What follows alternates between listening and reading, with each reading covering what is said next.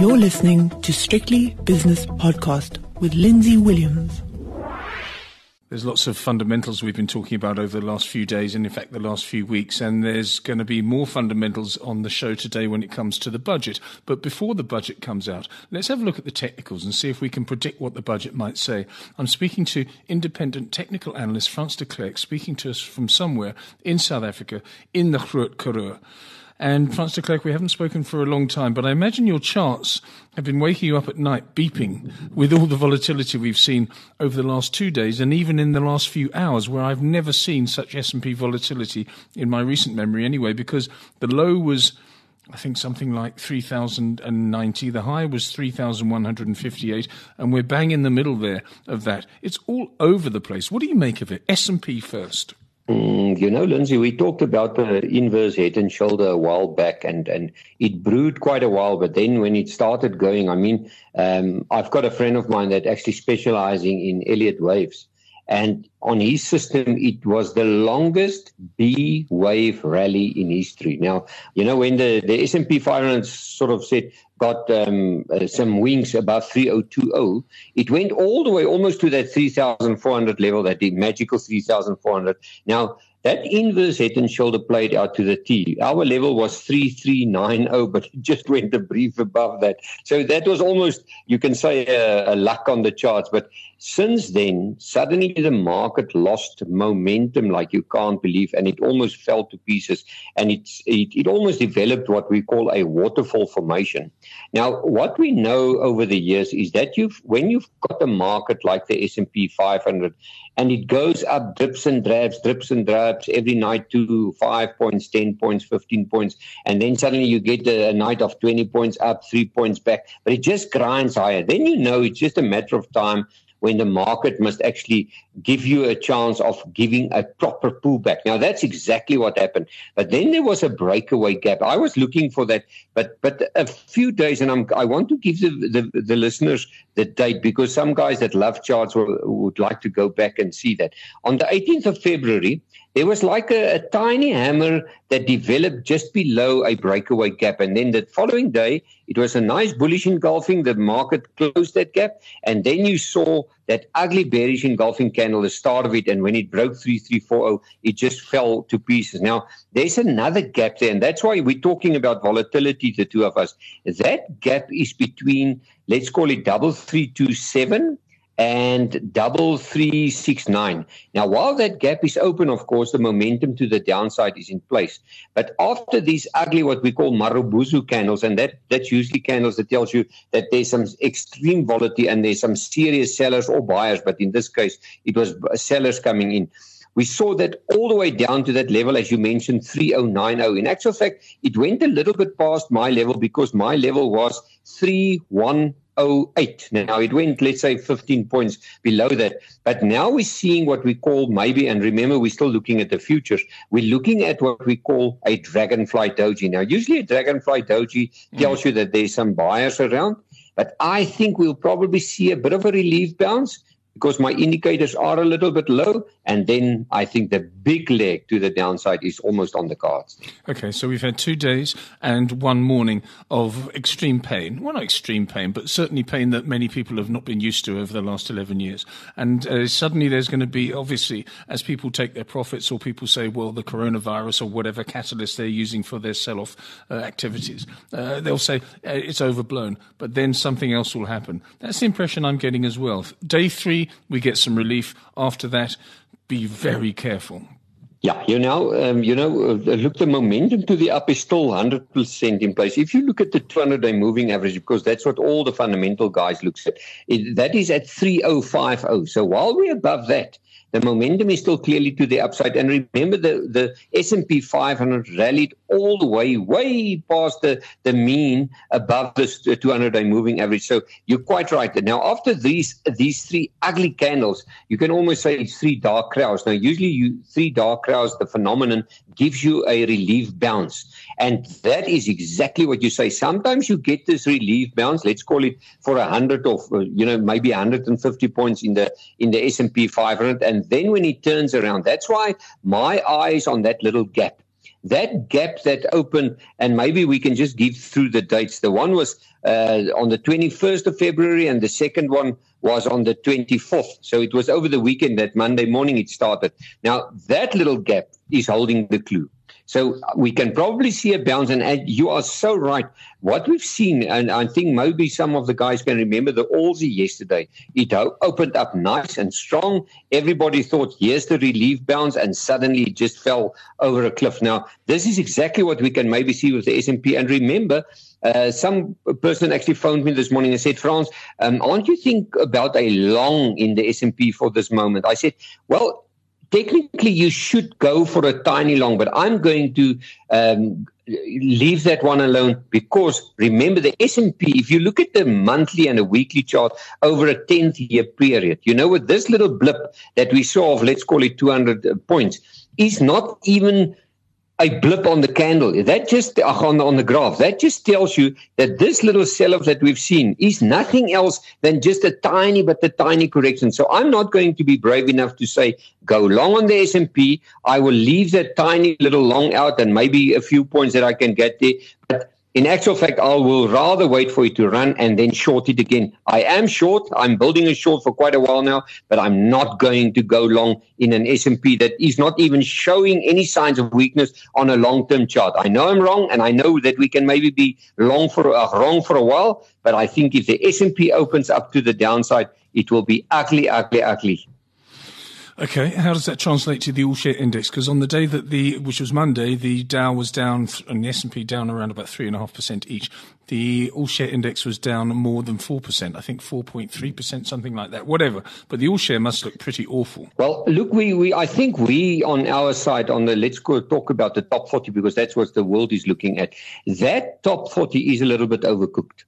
Um, I think we we were we were hammered. Remember, we started a few days before the S and P started, and and they just hammered us down. Well, if you think about it, in about let's one to well, let's call it four five sessions, we lost almost uh, four thousand points, four and a half thousand points, and that's a lot. But now on the other hand, my overnight stochastic that I use on a daily chart is now below 10. Now, usually below 20, you start to look at some oversold levels again, but below 10, it's definitely an overbought level. So, but we know we're going to listen to the speech. Maybe we can see, we don't know, I don't know, maybe a little bit of a relief to see a bounce. But I think the our market need to go up a little bit. We are really oversold and everything, all the odds are against us. And I think if the, the world's markets just gain a little bit of traction, we can maybe see a little bit of a bounce. But on the top 40 itself, I cannot see it much higher than that, that um, what we can say, that 200 or 40 week moving average, because I want to look at the a weekly chart here. That is sitting at 50,491. And we now, let's call it at 48,800. So maybe a thousand points in there to go and test, because this is important if you look at any chart, and that was the dangerous part, usually you find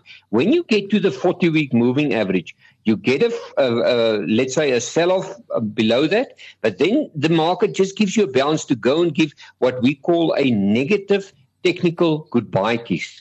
And then when it touches that that line, it actually tells you as a technical investor, now it is time to sell out. And that we have not seen.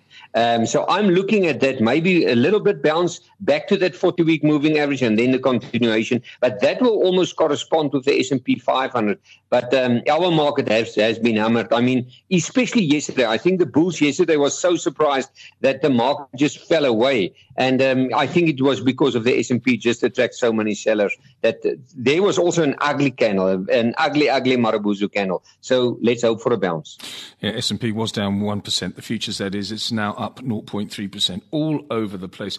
Uh, the other thing I want to look at is the Rand, which is currently in the high 1520s.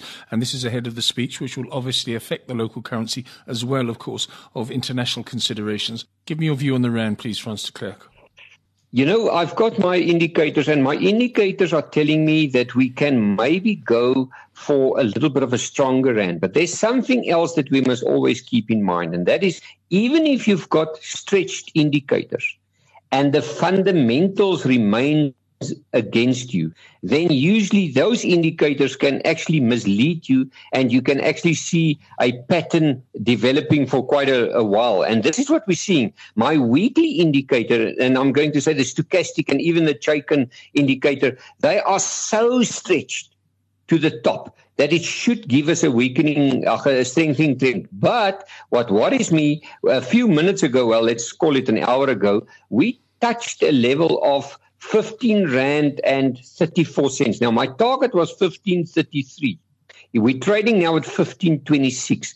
And now it depends on Mr. Mboweni. If he can maybe give some good news, I think we can see that strengthening, but that will only happen if 15 rand 17 and 15 rand 2 cents can attract some rand buyers.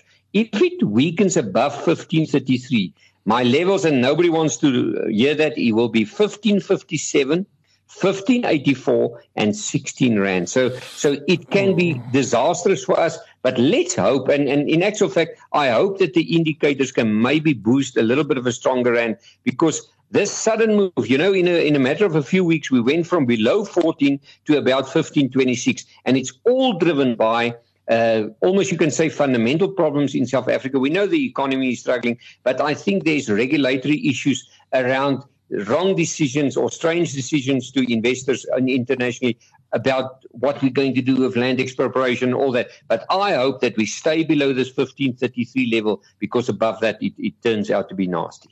Okay, now you need to unveil the big one, which is the gold price. We love a gold bull market in South Africa. We hate a bear market. It doesn't matter what the gold price is doing, people are, are always bullish. Now, we're at 1648. It was 1688 two days ago. There was a forced seller in New York, which has brought the price down. It was 1550 two weeks ago. This is an exciting market. What do you make of it? You know what was the beauty? That, that, uh, that forced seller was actually um, almost shown his hands on the charts because the day before he sold, there was a beautiful shooting star in the gold price and they, there was a gap between one double six four, I think, and it closed at one six four nine. And when I saw the shooting star after that massive rally, I actually went short on the gold price and I closed it at one six four nine, just where the gap closed. But what we're seeing here is if you look at the long term chart, and that, that's why what because all our South Africans we love a stronger gold price. I think a longer term chart tells you that the the, the strengthening trend of the of the gold price is just so strong that we can maybe see a pullback if we're really lucky down to about 1628 1627 and then from there stronger again my upward targets i think a few years back when we chatted i think it was the two of us was $2000 so I think we can heading there, but the first thing we need to pull back to about 1628, and then from there we are strengthening again. And the big move, in actual fact, will come when the gold price can break that 1689 and 17, because then it can really start to spike. But unfortunately for guys, and I, I this morning, a person wanted to buy gold shares with all he's got, and I said to him, wait all the indicators are still topish. There's no reversal candles yet. Just wait for it to pull back. You're too late. If you want to buy now, you're too late. And um, that's the unfortunate thing. But the gold price, medium to long term, looks absolutely fantastic. In actual fact, it will only sort of look to, uh, itchy on the charts if it goes below 1580 that's almost $80 from here so um, it looks good I like the gold price. In actual fact, there's another chart, the silver price, that's also very interesting. Um, but uh, of course, the gold is the favorite there. People always try to rush into gold rather than, than in, into silver.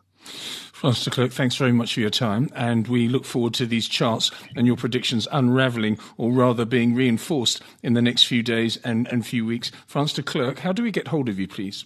Lindsay, it's quite easy. They can just visit our website, www.fransdeklerk.com, and they can get all the services that we offer there. And once again, thank you for the opportunity.